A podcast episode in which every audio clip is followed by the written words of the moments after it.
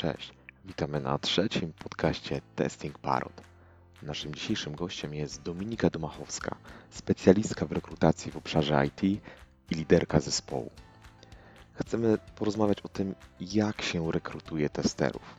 Czy ma jakieś rady dla osób dopiero co wchodzących na rynek, jak i dla tych, którym LinkedIn pęka w szwach. Rozmowę przeprowadził Michał Ślęzak. Serdecznie zapraszamy. Najpierw powiedz trzy słowa o sobie.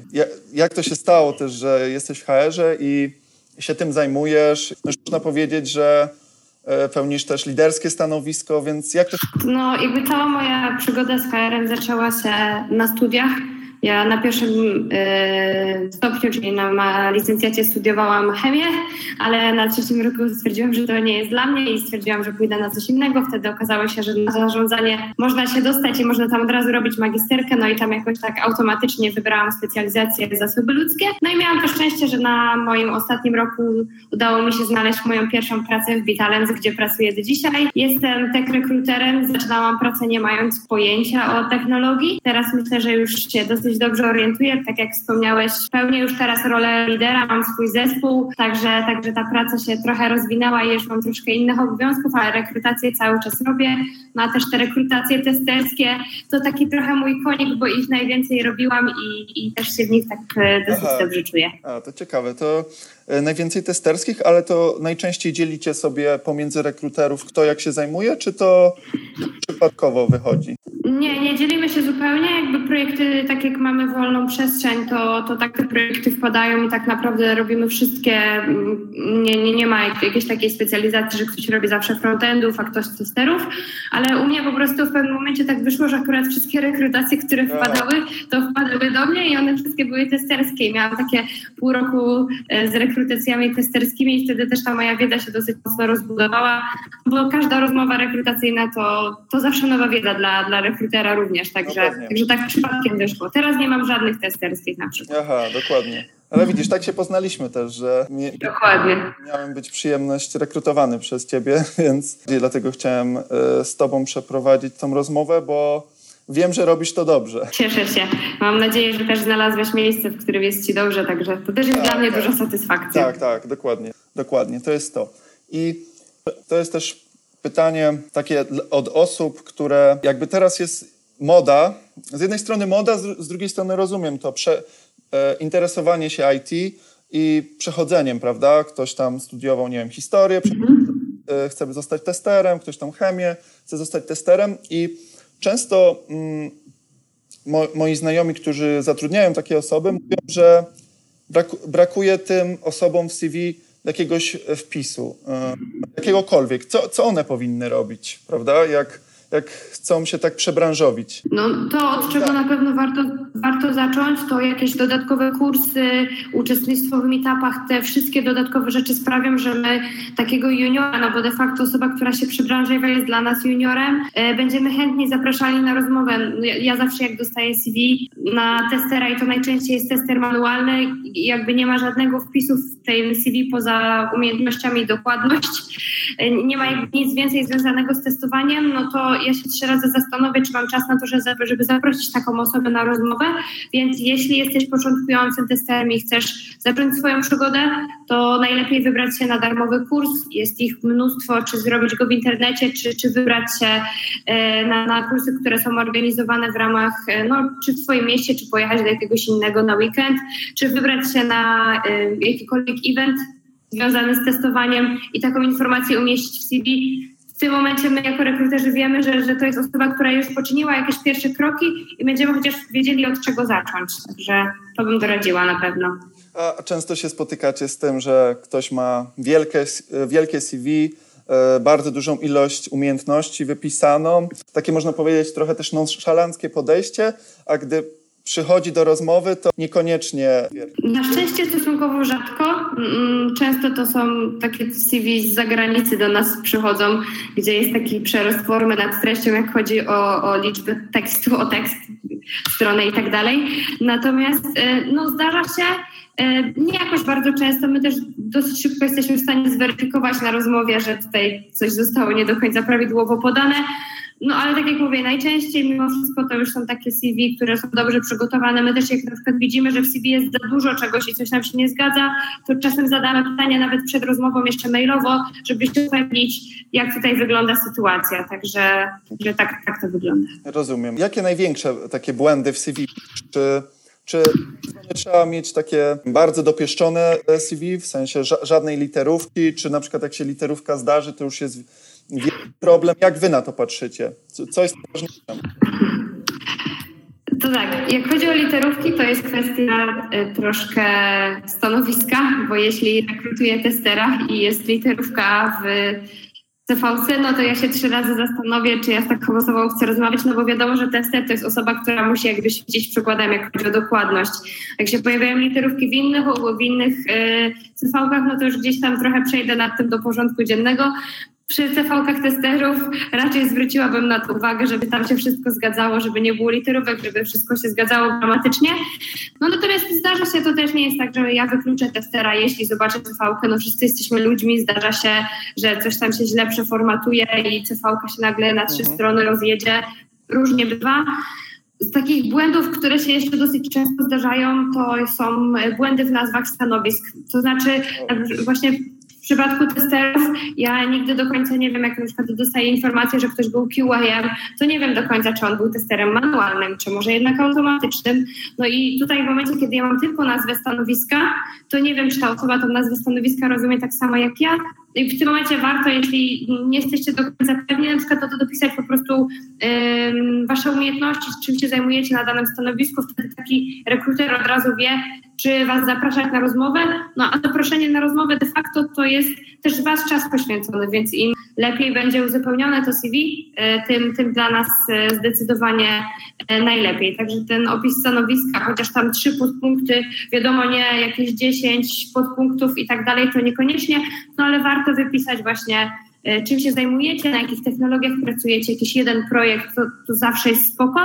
No i jeszcze z błędów, które się zdarzają, to teraz wchodzą nowe przepisy RODO, myślę, że wszyscy są na bieżąco, no i brak zgody na przetwarzanie danych to też jest dla nas od razu też utrudnienie, musimy o tę zgodę dodatkowo prosić, więc to, to takie błędy, które się gdzieś tam mm, co jakiś czas zdarzają. Mhm, rozumiem. A właśnie jak podchodzicie wtedy też do LinkedIna, prawda? Czy LinkedIn i CV, czy LinkedIn może być swojego rodzaju CV, czy jak, jak do tego podchodzicie? Bo prawda, LinkedIn myślę, że i w Polsce, i na świecie jest najbardziej popularnym portalem no, mhm. profesjonalistów i ciekaw jestem, jak to też się przekłada na proces rekrutacyjny.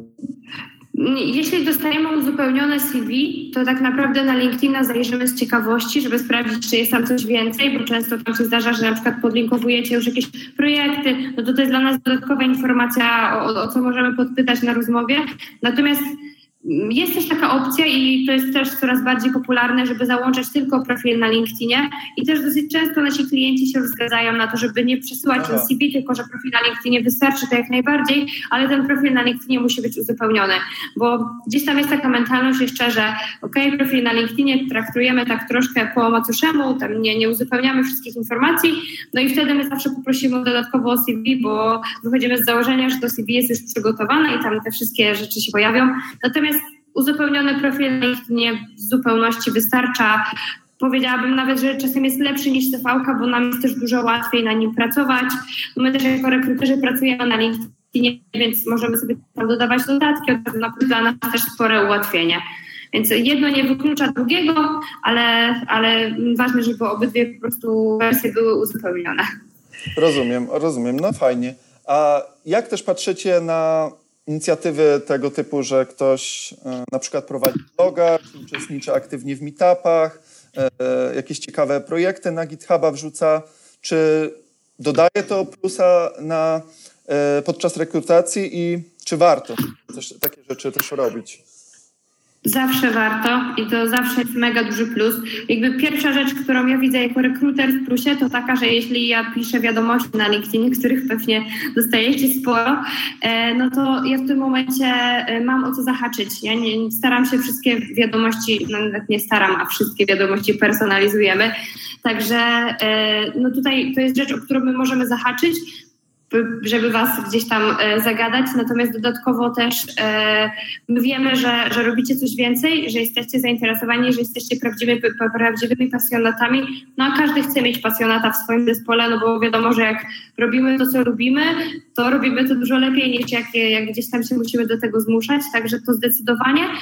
I to też daje nam na przykład pogląd na to, jak szukamy powiedzmy tym lidera, no to już tym bardziej takie dodatkowe aktywności, one dają nam informację, że jesteście zaangażowani i że to na przykład umiecie się dzielić wiedzą, to jest mega ważne, bo jeśli ktoś prowadzi bloga, vloga czy cokolwiek, czy występuje na jakichś meetupach, no to ja już od razu wiem, że taka osoba będzie chętnie się tą wiedzą dzieliła też w swoim zespole, no a dodatkowo jeszcze zaangażuje swoich ludzi do tego, żeby na takie meetupy też zaczęli chodzić i rozwijać się, no bo wiadomo, że każda forma takiego wyjścia na event to jest dla nas kolejny rozwój, także to, to jak najbardziej warto to i w CV-kach zamieszczać i, i na LinkedInie, no bo to, to nam dużo pomaga, i, i Wam de facto też dużo pomaga, bo, bo często zdarza się tak, że na przykład ja nie do końca po profilu widzę, czym ktoś się zajmuje, ale jak wejdę na jego profil na LinkedIn, na profil na przykład na Medium, gdzie umieszczę swoje e, blogi, e, czy wejdę na przykład na GitHuba i tam od razu też widzę, czym się zajmuję, to ja mogę sobie doprecyzować tą moją wiedzę, no i uściślić.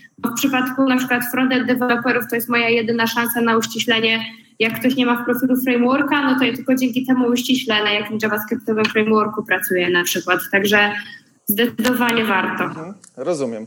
Okej, okay, a jeszcze takie pytanie. Mm, znam kilka osób, e, które na przykład mają 10-15 lat doświadczenia i mhm. się zastanawiają, co one, co one powinny wyrzucić z tego CV, prawda? No bo to są już osoby bardzo doświadczone, e, no, robiły w życiu tak naprawdę pewnie wiele technologii, czasami już których pewnie może nie ma, albo które na przykład, e, których na przykład używały 3-4 lata temu.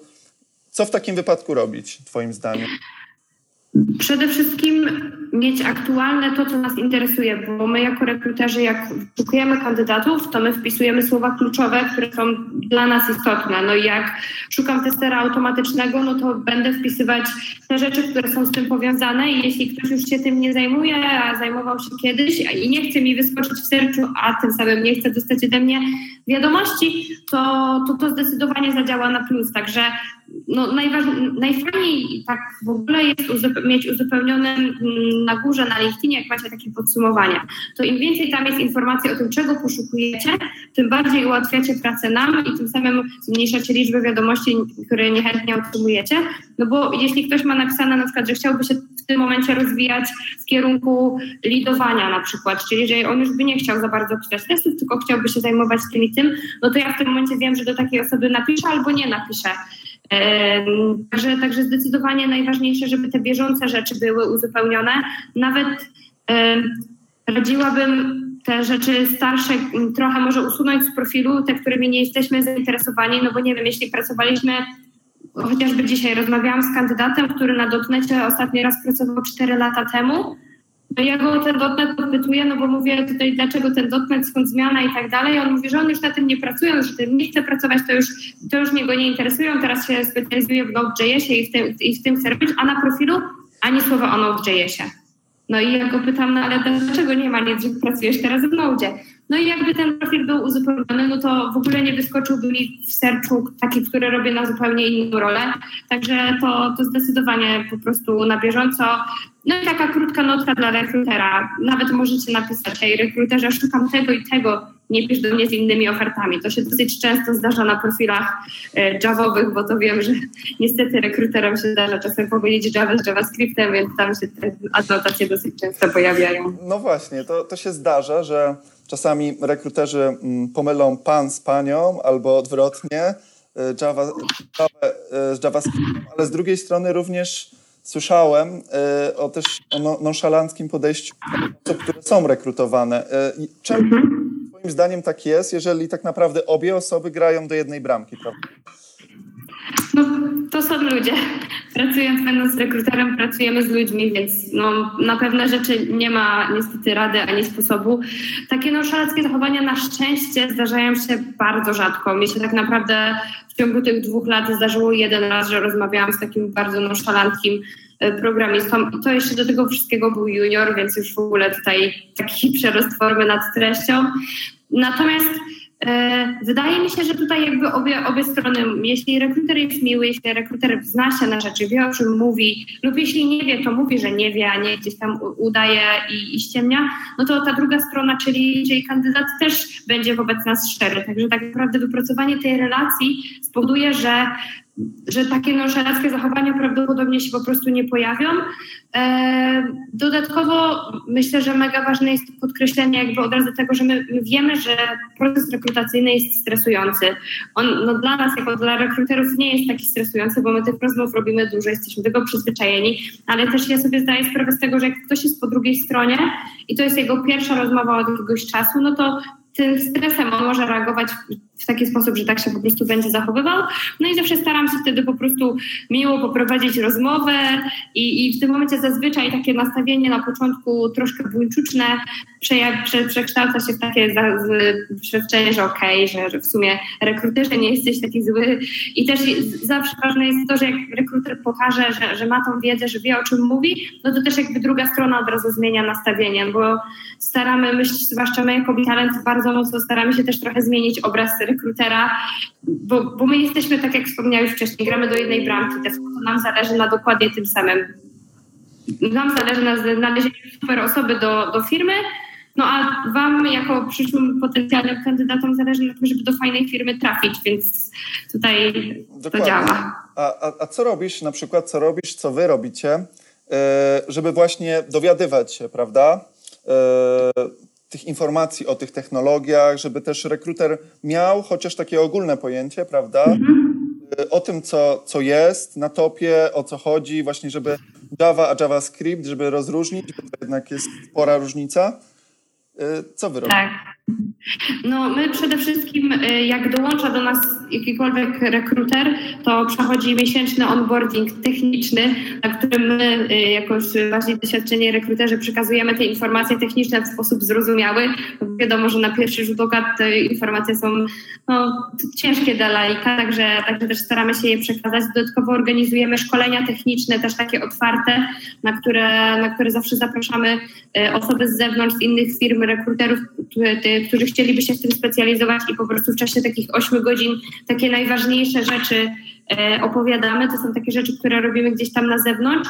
Mm, u nas w firmie e, miałeś okazję być zaproszony, jak e, ostatnio też organizowaliśmy takie warsztaty właśnie na przykład o testowaniu, żeby się dowiedzieć, jakie są różnice, żeby lepiej to zrozumieć. Też za każdym razem, kiedy mamy nowy projekt i to jest projekt, na którym się nie znamy, no na przykład pojawił się DevOps rok temu i w sumie nie wiedzieliśmy za bardzo jeszcze o co chodzi, no to zaczęliśmy się zastanawiać, czy mamy wśród znajomych kogoś, kto mógłby nam coś o tym opowiedzieć i najlepiej się tym zajmuje, no bo tak to, to zawsze ciężko. No i znalazła się osoba, przyjechała do nas, to akurat mój znajomy i tutaj szybko nam opowiedział, wyjaśnił nam różnice, no bo też zawsze jest kwestia tego, jakie są różnice, żebyśmy trafiali do, do tych kandydatów, którzy są zainteresowani.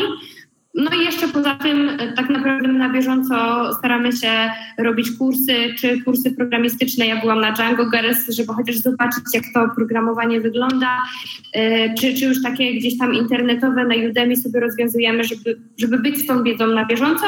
No i ostatnia rzecz, no to polajkowane wszystkie możliwe strony z nowinkami, TechCrunche i tym podobne, na których po prostu no, na bieżąco mamy wszystkie informacje i, i się nimi dzielimy też wewnątrz firmy. No super, super, to, to brzmi dobrze. Y, co, co jeszcze takie osoby mogą zrobić, prawda? Na przykład, nie wiem, ktoś skończył informatykę, nawet informatykę powiedzmy, mhm. jakiś tam ma. I co, co taka osoba powinna jeszcze dodatkowo zrobić? Na pewno zawrzeć w ramach swojego CV projektu, które robiła na studiach, bo my wiemy, jakby to jest normalne, że jak się jest juniorem, to się nie ma tego doświadczenia, więc gdzieś tego doświadczenia trzeba poszukać. No i tutaj projekty na studiach, uczestnictwo w kole naukowym, w jakimś dodatkowym projekcie, to są wszystkie te rzeczy, które będą działały zdecydowanie na plus i załączony GitHub.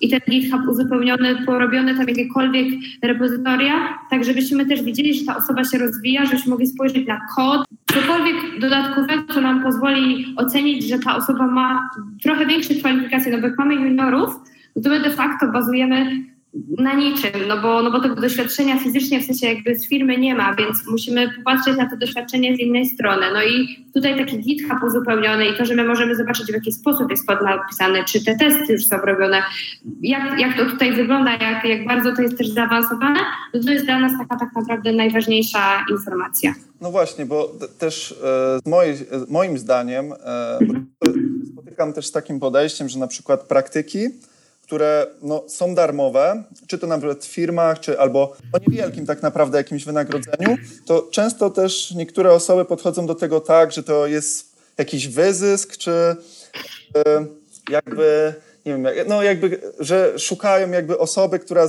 będzie robiła wszystko za nich, no a tak naprawdę ta osoba często nie umie za dużo i sam robiłem bardzo dużo praktyk za darmo, e, znaczy za darmo. To też nie jest za darmo, prawda, bo czas pracownika, jest, e, który, który musi poświęcić swój czas na wdrożenie danej osoby, jest czasem bardzo kosztowny. Nie mówiąc o licencjach, komputerze, e, jakichś dostępach, ktoś te dostępy musi stworzyć, więc... E, co, co, co uważasz? E, nie, zgadzam się z Tobą tak naprawdę w 100%. Darmowe praktyki, darmowe czy nawet jakieś takie niskopłatne. No fajnie, jeśli te praktyki są chociaż trochę opłacone, bo to nam też sprawia pewnie, że ta osoba jest po prostu bardziej zaangażowana. No ale jak jesteśmy na pierwszym roku, dopiero zaczynamy się rozglądać, nie mamy żadnej wiedzy tak naprawdę, my nic nie wnosimy do tej firmy, tak naprawdę tylko zabieramy z firmy cały know-how, który, który taki pracownik nam przekazuje, to jest dla nas naprawdę bardzo dużo no i też wydaje mi się, że tak nie możemy przesadzać i, i okej, okay, edukację mamy w Polsce darmową, ale w większości, w większej części świata płaci się za edukację, więc jeśli idziemy dalej na edukację i mamy ją darmową, no to jeszcze nie żądajmy może za to jakichś wygórowanych kwot, a czerpmy z tego jak najwięcej, zadawajmy najwięcej, jak najwięcej pytań, budujmy nasze repozytorium, bo to jest to, co pozwoli nam tak naprawdę na, na znalezienie pracy zaraz po studiach, bo jeśli w czasie studiów zrobiliśmy dwa, trzy staże, to po pierwsze mamy kontakt do tej firmy, zawsze możemy do niej wrócić. Jeśli się na nim ten staż sprawdziliśmy, to najprawdopodobniej w ogóle zaproponują nam pracę, żebyśmy tam zostali, bo dla nich to też jest inwestycja. My zatrudniamy całkiem sporo juniorów tutaj u nas w Vitalent i my wiemy, że dla nas to jest po prostu inwestycja z przyszłych pracowników. My ten czas poświęcamy, poświęcamy też pieniądze, bo akurat mamy płatne staże, ale wiemy, że nam się to zwróci. I, I też jakby oczekujemy wtedy zaangażowania z drugiej strony. I, I tak naprawdę wydaje mi się, że to, to zdecydowanie, jeśli jesteśmy na studiach i mamy chęć, mamy czas i chcemy się rozwijać, to to jest ten moment, kiedy, kiedy najlepiej jest to robić, bo potem możemy kończyć studia i możemy od razu pójść do pierwszej pracy i, i tak naprawdę nie mieć tego problemu, że o, właśnie skończyłem studia i w sumie to nie wiem, co dalej. Dokładnie. Moim zdaniem nawet już to można robić, jeżeli ktoś chce średniej. Sam mm zrobiłem i jest to możliwe. Są firmy, które zgodzą się na tego typu y, jakby praktyki zdalne, można powiedzieć. Wiadomo, że nie będzie, można powiedzieć, opie e, e, ogarnięcie opieką, jakbyśmy byli normalnie w firmie, ale możemy coś wynieść. Plus dodałbym jeszcze taką radę, że często jak no właśnie jest tyle tych meetupów, prawda? Nawet no, u nas w Poznaniu jest ich y, myślę, że kilkanaście. Mhm. Można, można by było tyle znaleźć i często przez pojawianie się na takich meetupach y, jest możliwe znaleźć swojego też mentora. Y, tak, to, to jest myślę, że fajna sprawa. Znaleźć ta, taką osobę, która nam może trochę pomóc, prawda? Jeżeli jesteśmy aktywni, możemy kogoś zagadać, zapytać się o radę. Czasami, często mhm.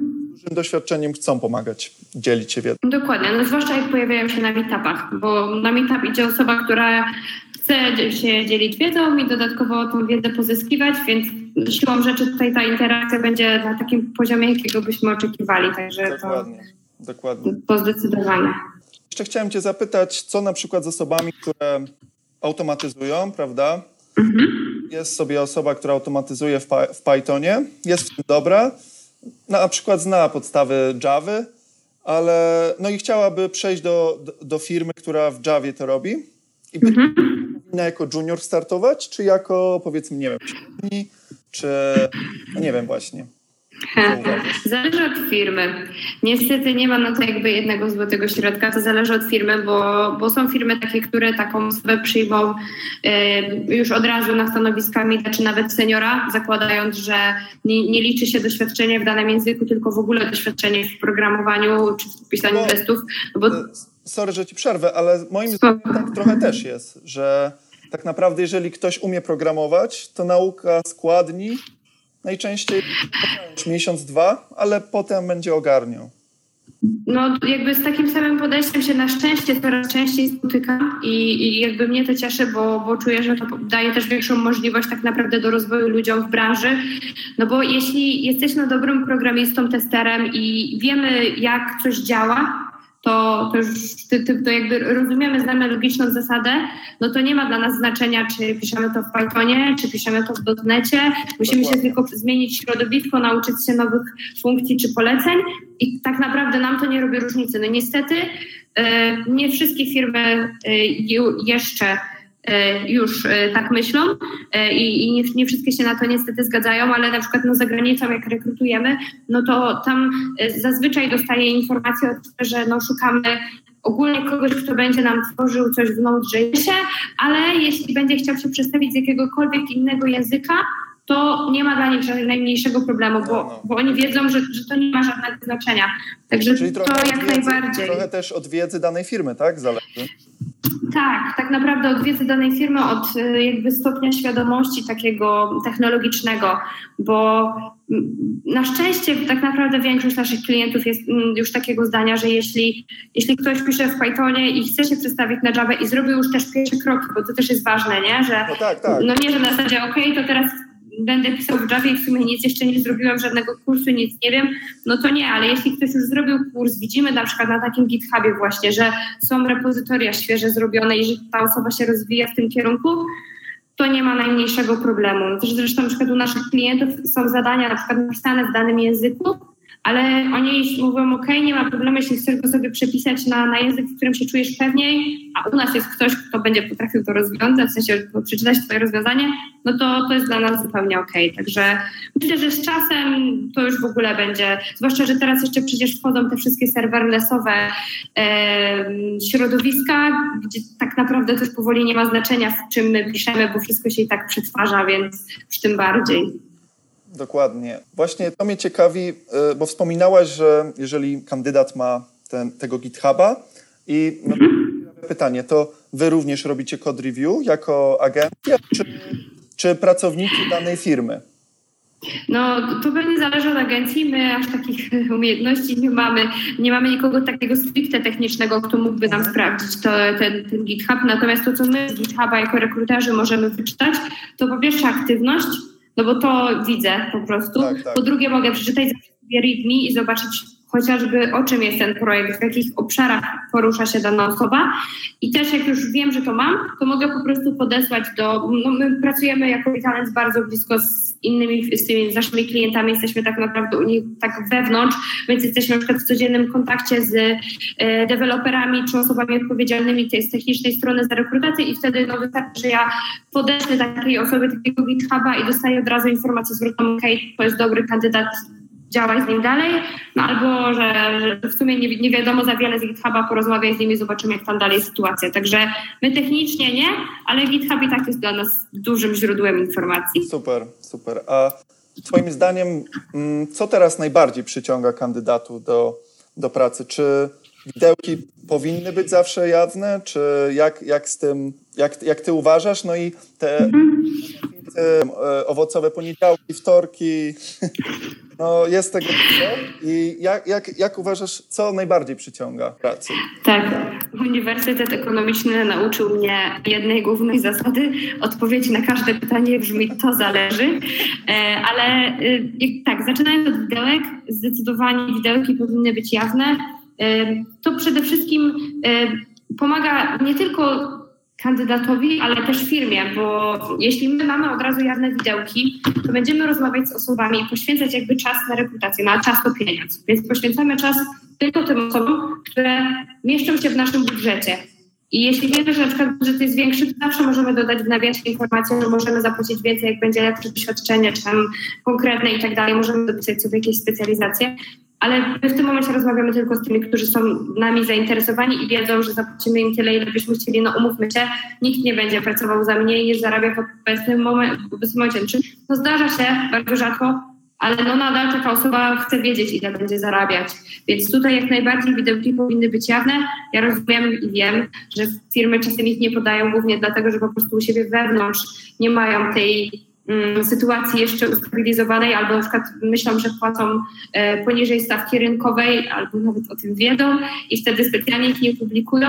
No ale jakby myślę, że, że zwłaszcza świat IT tutaj idzie zdecydowanie w tą stronę, że te widełki są jawne i, i mam nadzieję, że przyszłości po prostu wszędzie będą jawne widełki, bo no, to ułatwia sprawę i nam, i kandydatom, i, i nie ma żadnego niedopatrzenia, niedomyślenia. Jeśli wiemy, że startujemy na MIDA, ale jesteśmy w sumie początkującym MIDem, no to powiedzmy te widełki dolne, a nie strzelamy od razu w górne, bo znowu firmy się boją publikować widełek, bo boją się, że kandydaci będą strzelać teraz w górne widełki, i, i że będziemy musieli wszystkich zatrudniać za najniższe stawki, więc tutaj jakby jest tak naprawdę z widełkami to jest jakby praca po obu stronach po stronie firmy, żeby te widełki były rynkowe, no i żeby można było je publikować, a po stronie kandydatów, żeby nie strzelali znowu jakimiś kwotami z kosmosu, bo to się zdarza niestety od czasu do czasu.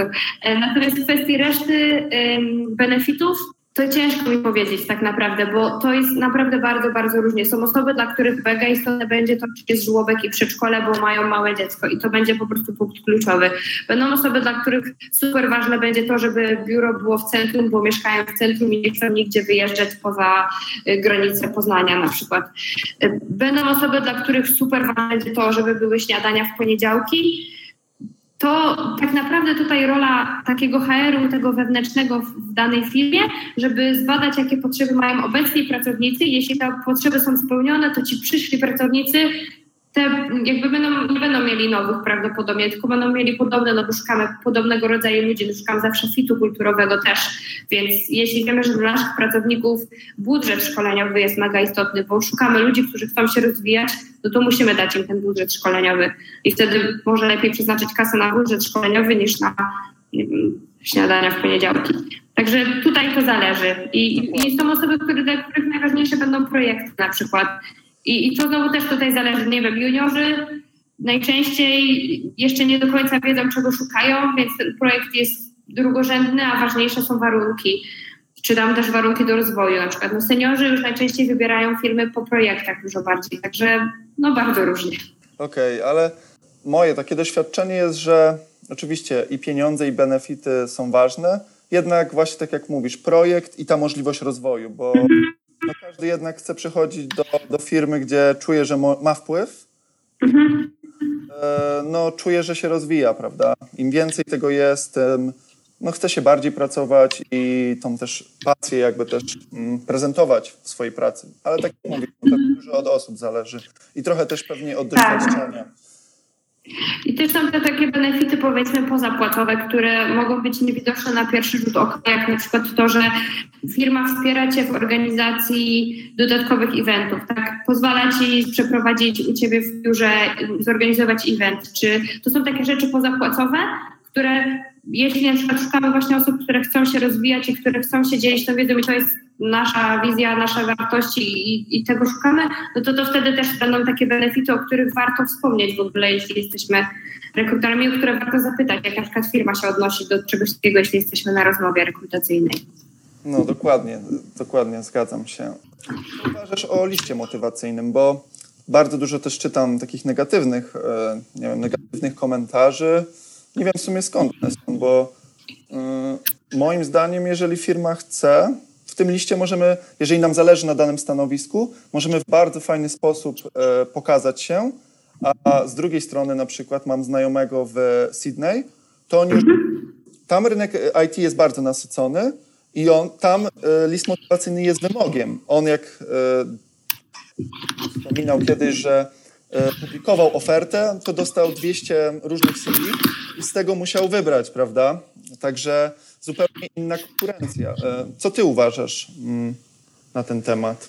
Znaczy tak, list motywacyjny jest ważny, na pewno nie najważniejszy. Większość firm na ten moment w Polsce tego listu motywacyjnego nie wymaga, ale to, tak jak wspomniałeś, mi się wydaje, że wynika głównie z dojrzałości rynku, bo nasz rynek IT w tym momencie jest tak nienasycony, że my się cieszymy, jeśli tylko dostajemy kandydata, który jest chętny z własnej woli do zmiany pracy, no bo mówmy się, większość tak naprawdę kandydatów na ten moment na rynku pracy to są osoby, które nie szukają aktywnie pracy. To są bierni kandydaci, do których my jako rekruterzy musimy docierać. No i w tym momencie, jeśli ja poprosiłabym jeszcze o napisanie listu motywacyjnego, no to jest duża szansa, że po prostu takiego kandydata stracę, bo jeszcze nie jest zainteresowany firmą. Natomiast zwłaszcza jeśli jesteśmy juniorami, przebranżawiamy się, napiszmy list motywacyjny, może nawet niekoniecznie musimy go dodawać w załączniku, możemy go napisać i do, załączyć w mailu, dlatego że jest większa szansa, że osoba, do której to dociera mm, ten mail, po prostu to przeczyta.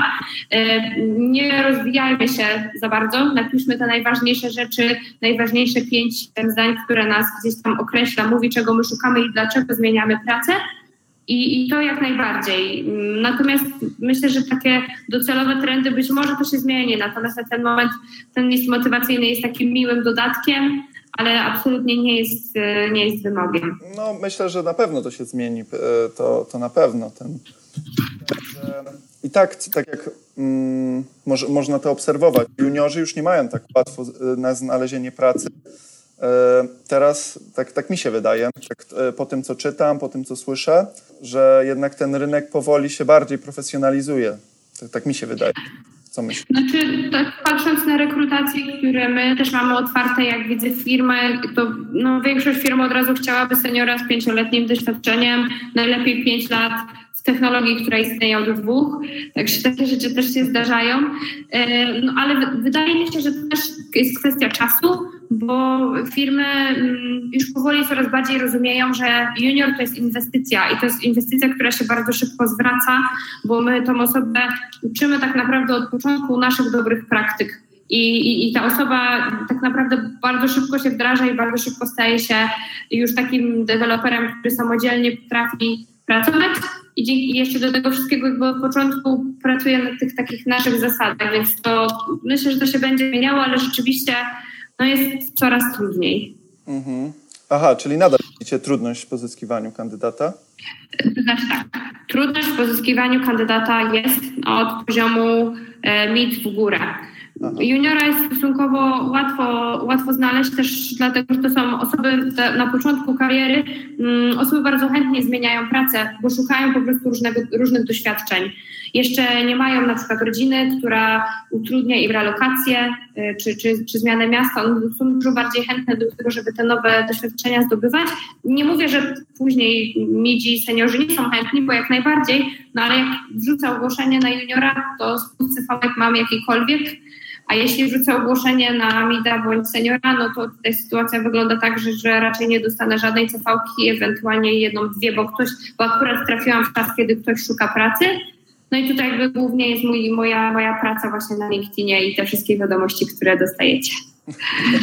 Rozumiem. A co sądzisz o właśnie o stażu pracy? Bo ja się zgadzam z tym, co Maciej Aniserowicz kiedyś powiedział, że tak naprawdę jak ktoś ma 5 lat doświadczenia, czasami to może być jeden powtórzony e, e, pięć razy w jednej firmie, prawda? Co o tym sądzisz? Ta, która nas interesuje i wymaga na przykład, nie wiem, pięciu lat doświadczenia, a mamy dwa, czy, czy powinniśmy startować, jeżeli czujemy, że moglibyśmy dać radę? Wystartować można zawsze, spróbować, bo czasami też się zdarza, że na przykład firmy mają otwarte tylko stanowiska seniorskie, ale ktoś tak zabłyśnie, widzimy, że rzeczywiście wow, to jest talent i wiedzenie niż ludzie po siedmiu latach nawet. E, no i my też jako rekruterzy e, często wiemy, że doświadczenie doświadczeniu nierówne wiemy w jakich firmach e, od początku uczy się dobrych zasad i gdzie jest na przykład code review, czyli, czyli wiemy, że taki kandydat po prostu po roku pracy w takiej firmie de facto ma już tego doświadczenia, tak jakby pracował 4 lata w firmie drugiej, także to, to jak najbardziej. I, I jeśli wiemy, że praktyki są przestrzegane, to można śmiało próbować doświadczenia równa się nawet trzem latom doświadczenia w innej firmie, bo po prostu od początku są przestrzegane zasady, dobre zasady pisania kodu. Tak jest code review, e, piszemy testy jednostkowe i jakby to doświadczenie jest po prostu nieocenione. E, no i my też jako rekruterzy zazwyczaj wiemy, jak wygląda sytuacja w firmach, wiemy też, jak podpytać na rozmowie rekrutacyjnej o to, jak w firmie się pracuje i wiemy, jak też to doświadczenie potem ocenić. No i dodatkowo jest rzecz, której nie da się oszukać, czyli testy techniczne.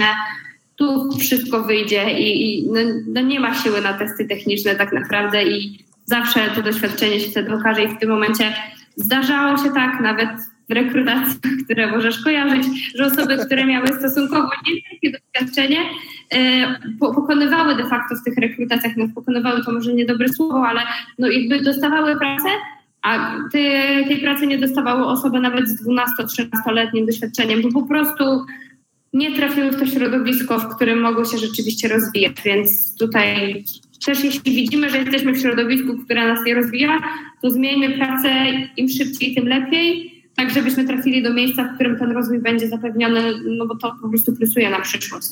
No właśnie, a co sądzisz o wieku, prawda? Czy jeżeli ktoś jest, e, nie wiem, zdobywa doświadczenia przed studiami albo, po, e, albo już na przykład jest w wieku takim, e, no można powiedzieć, no 40-50 lat i myśli o przekwalifikowaniu, to co zrobić? Czy jest wiek, który jest na przykład inny wiek na wejście dan, na dane stanowisko? Bo też widać komentarze, no, nawet czy to uczniów liceów, albo na przykład osób, które no, zupełnie czymś innym się zajmowały, ale na przykład by chciały wejść jako, nie wiem, junior testowania. Nie ma najmniejszego problemu, nie ma bariery.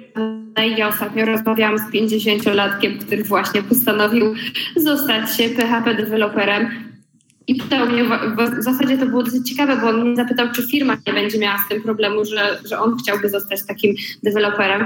Tam akurat jest nawet taka sytuacja, że jest w zespole 45-latek, więc już w ogóle nie ma tutaj mowy o żadnych, żadnych problemach, y, więc wydaje mi się, że nie. No najważniejsze tak naprawdę jeśli mm, czy szukamy swojej pierwszej pracy, jest to, żeby mierzyć siły na zamiary. No jakby osoba, która się przebranżawia i ma powiedzmy 50 lat, musi liczyć się z tym, że te zarobki, które otrzyma na samym początku, będą stosunkowo niższe do tych, do których pewnie była prze, przyzwyczajona przez lata, więc to jest też ważne, żeby, żeby mierzyć to, że ok, idę na stanowisko juniorskie, ja się teraz będę uczył i ja nic nie wiem, w związku z czym nie zażądam od razu 5 tysięcy netto, tylko jakby będę miał takie racjonalne wymagania finansowe, wiem, że za jakiś czas będę zarabiał więcej. No i do, dokładnie to samo się tyczy juniorów, którzy no, często po tych studiach zdarza im się gdzieś tam przeszarżować z oczekiwanym wynagrodzeniem. Ja nie mówię, że nie. Pewnie są firmy, w których te takie oczekiwania finansowe są spełniane.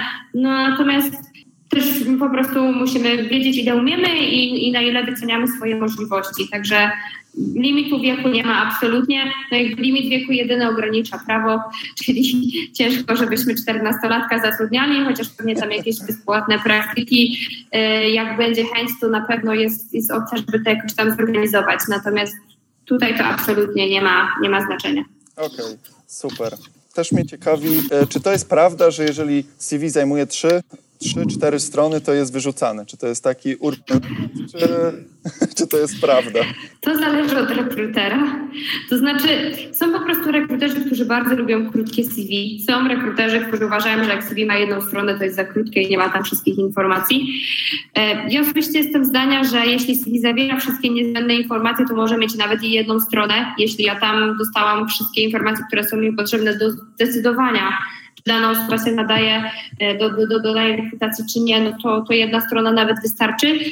Nie wydaje mi się, żeby w świecie IT przynajmniej ktokolwiek wyrzucał trzystronicowe CV-ki, no bo jest, jesteśmy cały czas, mamy, jest cały czas popyt i jesteśmy cały czas w takiej sytuacji, że my musimy się starać o tego kandydata, więc absolutnie nie odrzucimy kogoś, kto ma trzystronicową CV-kę, no ale też trochę o czas chodzi. Jeśli jesteśmy w stanie to skrócić i takie najważniejsze rzeczy napisać na, na, na dwóch stronach i na przykład podlinkować projekt, a nie go opisywać, tylko tak, żebym sobie mogła przejść na stronę i zobaczyć, jak to wygląda, to zawsze to będzie też świadczyło trochę o tym, jakie macie podejście, bo CVK bardzo dużo mówi o, o człowieku i my też dosyć dużo jesteśmy w stanie wyczytać od razu, czy, czy dana osoba przykłada wagę do szczegółów, czy niekoniecznie, czy, czy lubi się rozgadywać, czy raczej nie, więc tutaj no na pewno nie jest tak, że trzy, trzystronicowa CVK będzie wyrzucona. Rozumiem. Czyli mm, CV powinno być takie bardziej zwięzłe, a LinkedIn by mógł być taki bardziej e, Dokładnie. opisowy. Tak, tak. To jest jakby dla mnie, moim zdaniem, to jest idealna sytuacja, kiedy mamy CV, mamy w CV odnośnik do LinkedIna, no bo teraz CV praktycznie nie używamy w formie papierowej, ono zawsze jest na LinkedInie, znaczy na mailu, więc załączenie tego podlinkowanego profilu do LinkedIna jest e, bardzo dobrym rozwiązaniem. I wtedy na tym LinkedInie możemy się rozpisać. Możemy opisać wszystkie procesy, projekty, możemy je podlinkować, pokazać je na GitHubie. Tutaj tak naprawdę jest droga dowolna. Dodatkowo, no my też na, jak LinkedIn obserwujemy i sobie przeglądamy, no to widzimy umiejętności, to jest jedna rzecz. Chociaż co ciekawe, na koncie rekruterskim nie widzimy, ile macie endorsementów, czyli ile razy wam ktoś polajkował daną umiejętność, to, to się nie wyświetla. Znaczy wyświetla się na profilu publicznym. Właśnie.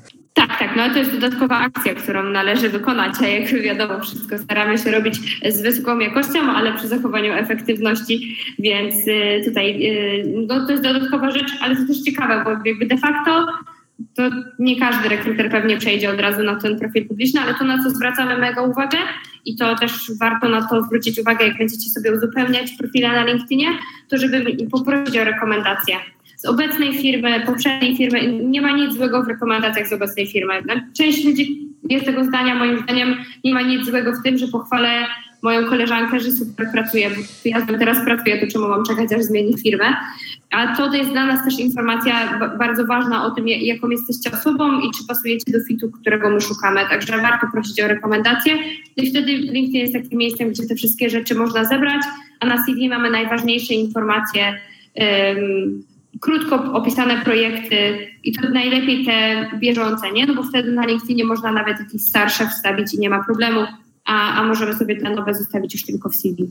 Mhm, rozumiem.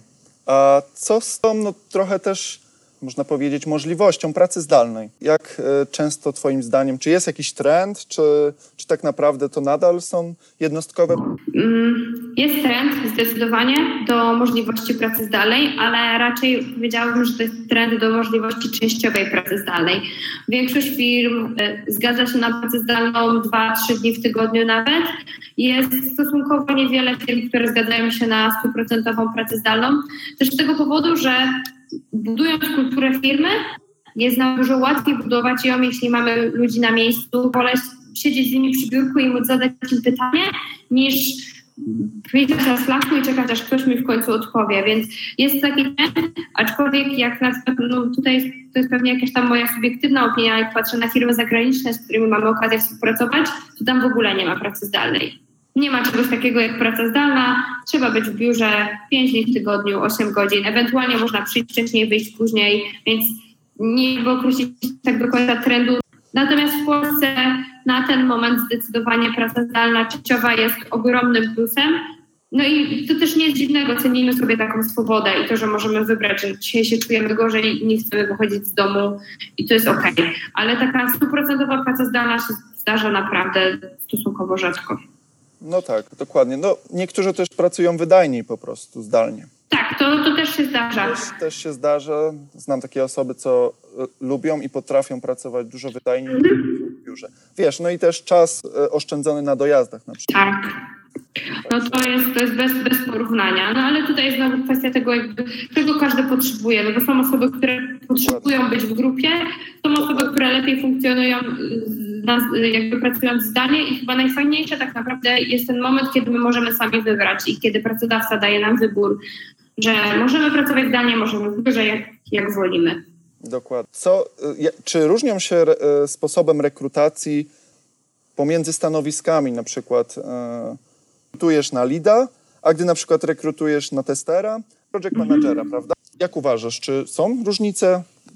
To znaczy, różnica, która jest taka zasadnicza najczęściej pomiędzy na przykład, no nie wiem, project managerem czy jakimiś rolami salesowymi na przykład, to te rozmowy wyglądają e, troszkę inaczej. Też e, dlatego, że te osoby są dużo bardziej wylewne. Ta rozmowa trwa czasem dłużej, bo po zadaniu jednego pytania dostajemy dosyć długą odpowiedź.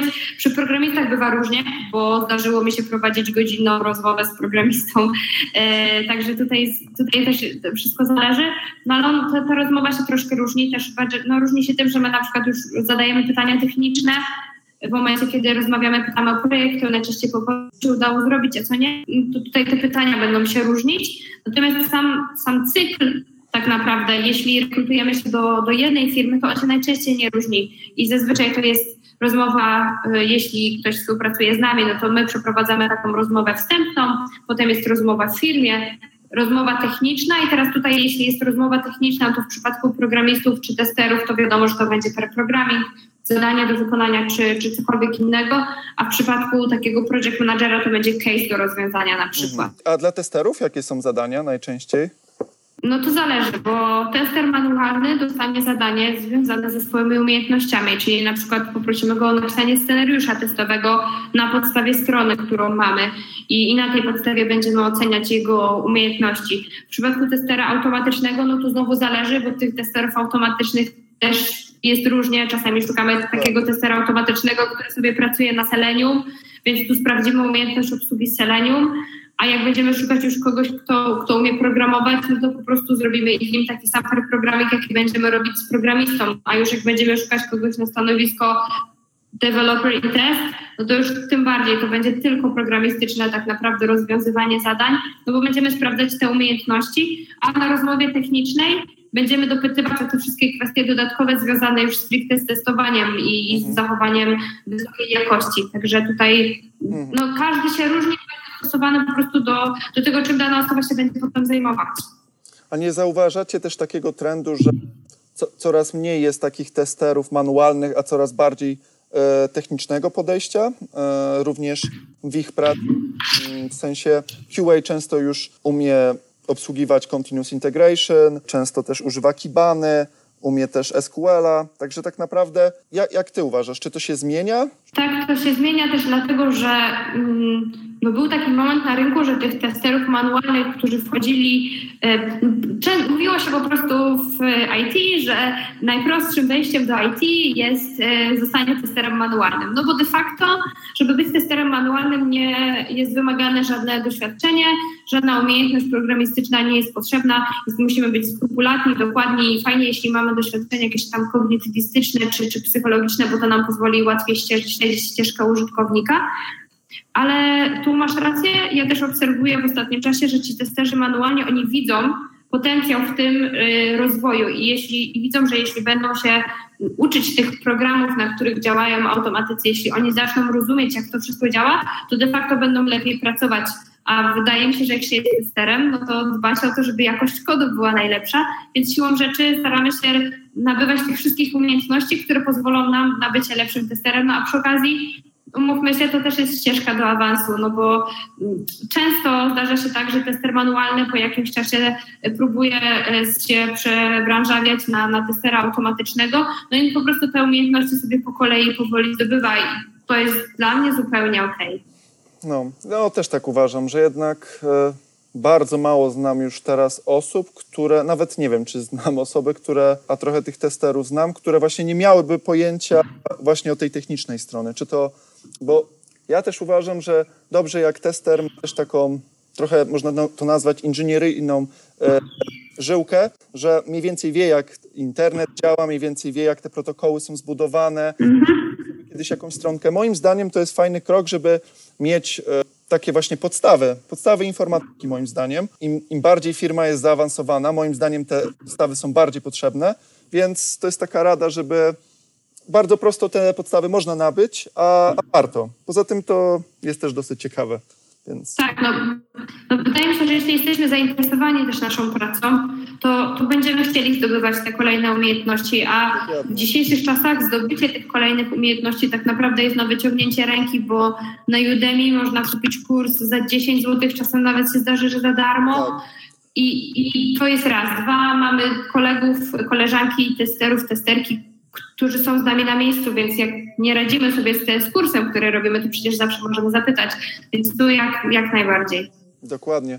Poza tym e, nawet kiedyś, e, opis, kiedyś nawet opisywałem na blogu, że Pluralsight jest za, e, miesięczny Pluralsight jest za darmo. To dla tych, którzy nie wiedzą, to jest taka największa w sumie baza kursów, naprawdę na wysokim poziomie, od e, hakowania stron, po testowanie, po e, programowanie każdej technologii, tak jest chyba 5 tysięcy i one często jeszcze mają wyższy poziom na Udemy, bo tam e, naprawdę ciężko się dostać, żeby nagrać taki kurs. Więc to jest taki może tip dla osób, które chciałyby się czegoś dowiedzieć, ale tak jak mówisz, ta wiedza teraz jest na wyciągnięcie ręki i bardzo często jest darmowa albo no można powiedzieć, że jest tania, no bo taki kurs na Udemy, no nawet 40 zł, co chwilę promocje, Mhm. często można coś ciekawego się dowiedzieć.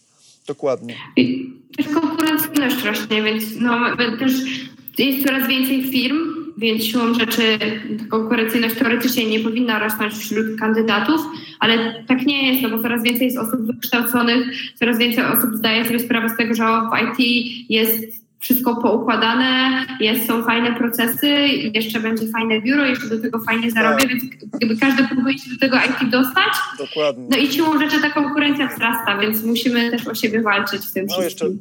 no myślę, że też dużym tutaj e, też powodem jest dużo, duża ilość artykułów o arystokracji w IT, tego, tego typu spostrzeżeń, które też zachęcają.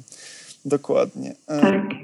A jeszcze takie może, dobra, to jeszcze mm, takie pytanko, na co taką, mm, pewnie może już poruszaliśmy mniej więcej to w naszej rozmowie, ale może takie tips and tricks dla osoby, która tym, żeby pójść e, na rozmowę kwalifikacyjną. Powiedzmy, zobaczyła ciekawe e, ogłoszenie, nawet w Bitalents i e, chciałaby, chciałaby się udać na rozmowę. Mm, Jak powinna się przygotować tak, żeby mieć większe szanse na bycie e, zauważonym, twoim zdaniem? To przede wszystkim poczytaj o firmie. To jest najprostsza możliwa rada, ale trzy czwarte ludzi tego nie robi. Przeczytaj o firmie, wejdź na stronę, zobacz, e, zobacz czym się firma zajmuje, jakie widzisz możliwości rozwoju dla siebie, jakie widzisz swoje mocne strony, które się tej firmie mogą przydać. I jakby przemyśl to sobie, ułóż to sobie w głowie, tak żeby na rozmowie się po prostu nie stresować i o tych wszystkich rzeczach opowiedzieć, no bo rozmowa jest prowadzona tak, że to rekruter zadaje pytania. I trzeba tutaj umiejętnie spleść te rzeczy, które, te mocne, mocne strony, o których pomyśleliśmy, które się firmie przydadzą. Więc to zdecydowanie jako pierwsze, czyli przeczytaj o firmie i zobacz, czym się zajmuje. A wiesz co, to moim zdaniem jest często błąd, że ludzie też nie mają przygotowanych pytań do rekrutera. Bo To, to, to była kolejna rzecz, o której chciałam powiedzieć. tak, Znaczy, tak. na pewno, na pewno nie jest tak, że jeśli ktoś przyjdzie i nie ma pytań, to, to jest źle, bo ja na przykład y, staram się zawsze o firmie opowiedzieć tak, żeby to skończyło się tym, że kandydat nie ma do No mnie tak, pytań, bo ja wtedy wiem, że wyczerpałam temat, ale no nie każdy rekruter też tak pracuje, więc warto te pytania sobie przygotować, zwłaszcza y, pytania o roli, czyli przeczytać jeszcze raz na spokojnie ogłoszenie, na które aplikujemy, sprawdźmy, czy to jest kierunek, w którym chcemy się rozwijać, czy przypadkiem my czegoś nie pomyliliśmy, bo, bo może się tak zdarzyć, że coś źle przeczytaliśmy. Upewnijmy się, że, że to jest na pewno to. Dopytajmy o opcję rozwoju. Yy, W jakim kierunku ma się dalej rozwijać moje stanowisko, jakie mam opcje ewentualnego awansu, w którą stronę ja mogę dalej iść, jak będzie wyglądało wdrożenie. To jest mega ważne, zwłaszcza w przypadku pierwszej pracy. Spytajmy, jak będzie wyglądał nasz pierwszy tydzień. Może to się wydawać dziwne pytanie na pierwszej rozmowie, znaczy na, tam, na tym pierwszym etapie, ale to jest dla nas ważna informacja, czy firma będzie o nas dbała, bo tak naprawdę ten, e, ten proces rekrutacyjny to nie jest, on nie jest tylko dla nas jako dla firmy, e, tylko to on jest przede wszystkim dla Was jako dla kandydatów, bo im więcej Wy wyniesiecie, tym większą będziecie mieli pewność, że chcecie w tej firmie pracować. No umówmy się, zmiana pracy to jest duża zmiana w życiu i chcemy być jej pewni, więc im więcej pytań my zadamy, tym lepiej. E, więc tak, o rolę, o to, jak będzie wyglądało wdrożenie, jakie są opcje rozwoju, z kim będę pracował, jak wygląda zespół, czy to są midi, juniorzy, seniorzy, jak to wygląda, jakie firma ma plany, czy będę używał angielskiego w pracy. Te wszystkie rzeczy są mega ważne i warto po prostu usiąść, chwilę się zastanowić, jak to będzie wyglądało, e, czego mogę się spodziewać i jakie mam pytania. Też nie bójmy się zadawać pytań w międzyczasie. To znaczy, wyszliśmy z rozmowy, byliśmy zestresowani, jasne, zdarza się, i trzy dni później jesteśmy jeszcze w procesie i nam się przypomina jakieś pytanie. Nie sądzę, że znajdzie się rekruter czy, czy prowadzący proces, któremu będzie przeszkadzały, jeśli podeślecie, podeślecie pytania. Tak naprawdę często jest tak, że my na tych pytaniach się uczymy, bo zadawane są nam pytania, o których my byśmy nigdy nie pomyśleli i na przykład y, ostatnio miałam właśnie taką sytuację, że programista mnie spytał, a jak wygląda zespół analityków? Ja sobie pomyślałam, no nie mam pojęcia, bo nie rekrutuję do tego zespołu, więc się nad tym nie zastanawiałam. Wiem, że jest i tyle. I w tym momencie zaczęłam się zastanawiać, że w sumie to jest ważne, jak wygląda ten zespół, z kim on będzie pracował. Więc to też jest dla nas duża lekcja, jak najbardziej. Pytania, pytania jeszcze raz pytania.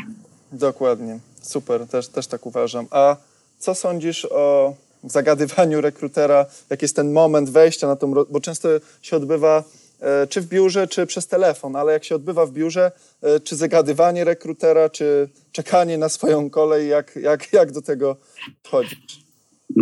Bądźmy naturalni. Jeśli to jest dla nas naturalne, że zagadujemy ludzi, to zagadujmy ludzi. Jeśli to jest dla nas zupełnie naturalne i nagle będziemy próbowali jakoś zagadywać o pogodę albo to, jak ciężko było dojechać, no to, no to wypadniemy po prostu słabo, zestresujemy się, bo będziemy od razu musieli jakąś swoją barierę pokonywać. To nie, jeśli lubimy, zagadujmy, jeśli się nie czujemy z tym ok, posiedźmy po cichu, nikt nie będzie miał do nas pretensji, a natomiast jeśli ktoś nas zagaduje, czyli rekruter najczęściej pyta, czy było ciężko trafić do firmy, to to takie pytania rozluźniające na początku, no to, no to odpowiedzmy na nie, ale też no jak nie jesteśmy gadułami, to nie przedstawiamy się jako gaduła, bo po prostu wypadniemy nienaturalnie i to będzie działało tylko na naszą niekorzyść. Dokładnie, na, naturalność. No.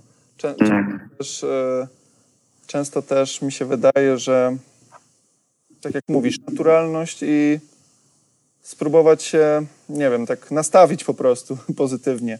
Też e, ciekawe kiedyś, ciekawą kiedyś prezentację na TEDzie oglądałem, że tak naprawdę nasza postawa ciała ma wpływ na naszą fizjologię, więc jak usiądziemy w taki bardziej, mm, można powiedzieć, nie wiem, pewny sposób, to ma to wpływ na naszą fizjologię i poczujemy się lepiej, więc to też jest taka, myślę, dobra rada. Myślę, że jak ktoś e, wyszuka sobie na TEDzie, dość prosto będzie znaleźć, może zalinkuję do postu, który będzie e, powiązany z tym podcastem. Tak, najwięcej możemy zrobić, żeby czuć się naturalnie i pewnie, tym my lepiej wypadniemy, też rekruter będzie dużo bardziej rozluźniony, bo, bo oddziałujemy na siebie jako ludzie, więc jeśli ja widzę, że osoba po drugiej stronie jest rozluźniona, no to, to, to ja też jestem rozluźniona i ta rozmowa się gdzieś tam miło tocza. Jak druga osoba się stresuje, no to ja staram się zrobić tak, żeby się nie stresowała i to wszystko się tak troszkę napędza, więc tutaj no im bardziej naturalnie wiadomo, że to jest sytuacja stresowa i możecie mi wierzyć, że każdy z rekruterów wie, że się stresujecie i nikt nie ma o to pretensji, bo po prostu to jest normalne. A co sądzisz właśnie o doświadczeniu w CV, prawda? Bo nie wiem, czy to jest mit, czy nie, ale du duża ilość rekruterów mówiła, że nie powinno się zmieniać firmy, nie wiem, co dwa lata. Jak ty uważasz? Tak. Generalnie moim zdaniem to nie ma znaczenia, dlatego że jeśli mamy dobry powód do tego, żeby zmienić pracę, to, to to jest zupełnie ok. Jeśli na przykład mamy taką sytuację, że zmienialiśmy firmę co trzy miesiące, może się zdarzyć, nie udało nam się, dostaliśmy się do firmy, w której byliśmy się fatalnie, postanowiliśmy zmienić pracę, dostaliśmy się do kolejnej firmy, która upadła po dwóch miesiącach, zdarza się. Napiszmy w CV, dlaczego tak często zmienialiśmy pracę. Od razu rekruter będzie wiedział, co tam było powodem i nas chętniej zaprosi na rozmowę, bo tak, zmienienie pracy co 2-3 miesiące wzbudzi niepokój. Co rok raczej nie powinno, Wiadomo, że każdy szuka stałego pracownika, więc jak ktoś zmienia pracę co rok, to, może wzbudzić jakieś tam małe wątpliwości. No aczkolwiek, zwłaszcza na początku kariery, myślę, że wszyscy wiemy, że szukamy tego swojego miejsca i, i też próbujemy jak najwięcej, więc no, siłą rzeczy tą pracę zmieniamy dosyć często, więc no, tutaj nie ma absolutnie czegoś takiego, że ktoś będzie odrzucony za to, że, że za często zmieniał pracę. Natomiast no, jeśli, jeśli to jakoś jest tam mega często, no, to warto dodać informację dlaczego, bo ja zupełnie rozumiem to, że ktoś zmienił pracę, bo firma mu splajtowała, no trochę nie miał na to wpływu, więc... Tak. Czy rekruterzy zbierają referencje z firm, w których pracował kandydat? To znaczy tak, według nowego prawa, które wchodzi już niedługo, e, zbieranie referencji e, bez zgody kandydata nie jest w ogóle dozwolone prawnie. Na ten moment te nowe przepisy, które wchodzą są bardzo zaostrzone, jak o to chodzi, także tutaj nawet nie będziemy, nawet za zgodą kandydata de facto nie możemy zbierać referencji, możemy jedynie e, zadać pytania, które pozwoli nam zadać kandydat, czyli to zbieranie referencji. Możliwe, że to się będzie jakoś zmieniało w czasie, natomiast na ten moment prawo jest takie, że my tych referencji nie możemy za bardzo zbierać. Tak, znaczy no, tego, że na przykład prosimy kandydata o to, żeby podał nam numer telefonu do swojego przeszłego przełożonego i my dzwonimy, żeby dopytać, jak on pracuje. To jest powszechna na zachodzie w ogóle e, praktyka, to się robi prawie zawsze. W Polsce to się zdarza od czasu do czasu, jeśli, jeśli chcemy się upewnić albo, um, albo po prostu firma ma taki proces rekrutacyjny, no to to się zdarza. Mm, o ile to jest skuteczne, to ciężko im powiedzieć. Z mojego doświadczenia tylko jeden raz zdarzyło mi się, że kandydat po referencjach został odrzucony, no bo podajemy numer do osoby, która raczej nie powie źle na nasz temat, więc tutaj to jest takie no, no, no, ciężko tak naprawdę, żeby coś tam się wydarzyło. Y, no natomiast, no mówię, tak jak nowe przepisy, to i tak nie będziemy tych referencji mogli za bardzo zbierać, Aha.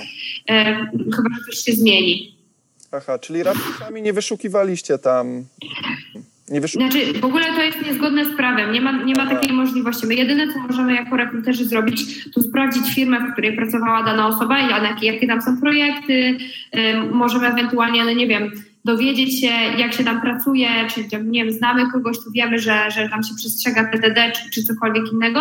Y, natomiast nie mamy absolutnie prawa y, do tego, ażebyśmy zadzwonili do szefa tamtej firmy nawet jeśli to, ta osoba pracowała tam 10 lat temu, to my nie możemy czegoś takiego zrobić. Dopiero za zgodą kandydata, no a w obecnym prawie dopiero za zgodą kandydata po zatwierdzeniu przez niego pytań, które zadamy jego przyszłemu, przyszłemu pracodawcy. Rozumiem, to o tym nie wiedziałem. Okej, okay.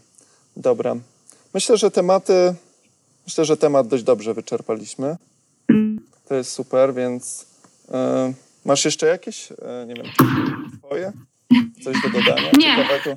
Tak, tak naprawdę chyba wszystko, o czym powiedziałam, o czym mówiłam, to powiedziałam. To, co jest dla mnie mega istotne, to żeby podkreślić, że LinkedIn jest waszą wizytówką i warto, żebyście o niego dbali, bo im lepiej on będzie uzupełniony, im lepiej, lepsze tam są informacje, tym mniejsza szansa, że dostaniecie od nas nieproszone wiadomości. A my też nie chcemy pisać do osób, które nie chcą nam odpisywać. W związku z czym, jeśli nie szukacie na dany moment pracy, to napiszcie, że jej nie szukacie, a jeśli jej aktywnie szukacie, to napiszcie, że aktywnie szukacie. Wtedy jest po prostu zwiększona szansa, nawet jako juniorzy, czy nawet jako osoby, które się przebranżawiają, że dany rekruter się po prostu odezwie. No, na samym na samym interwiu to po prostu szczerość, bo jeśli ktoś cokolwiek próbuje ściemniać, tak czy siak, prędzej czy później wyjdzie, że ściemnialiśmy i, i my będziemy stratni, i pracodawca będzie stratny i to tylko wszystkim wyjdzie na gorsze. Mhm. A robi się taki katalog kandydatów, odpadli? Nie, to znaczy, no jak, w momencie, kiedy ktoś odpada z rekrutacji, no to wiadomo, że zostaje jakaś tam informacja, dlaczego odpadł. Nie robimy takich czarnych list kandydatów. Sam ostatnio na LinkedInie pojawiła się czarna lista rekruterów. Nie robimy czarnych list kandydatów, ale ważne,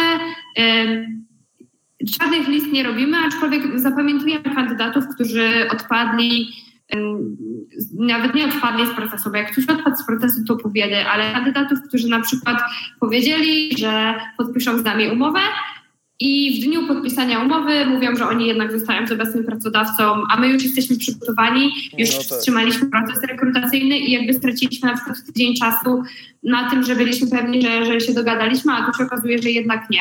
Także jakby ważne, żeby też mieć taki no jakieś wewnętrzne, wewnętrzne poczucie, że, że rekruter to też człowiek i on też poświęcił dużo czasu na ten, na ten proces rekrutacyjny. I jeśli nie jesteśmy pewni, to powiedzmy, że nie jesteśmy pewni, a nie ściemniajmy, że przyjmiemy ofertę, a po tygodniu powiemy, że jednak nie, bo wtedy my też wiemy po prostu, jak się zachowywać, także no to znowu jest po prostu szczerość. No mi się też wydaje też taka dorosłość, co nie? Dojrzałość. Tak, aczkolwiek takie akcje zdarzają się nawet z bardzo dojrzałymi programistami.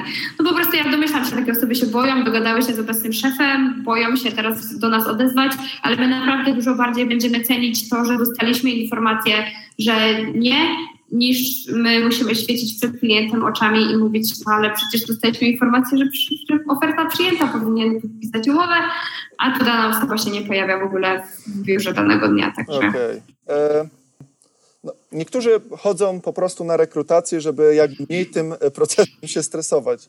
E, I przez to one też potrafią lepiej potem rozmawiać z tymi rekruterami. Jak wy to oceniacie jako rekruterzy? Czy to jest no, e, negatywne podejście, czy no, jak wy do tego podchodzicie?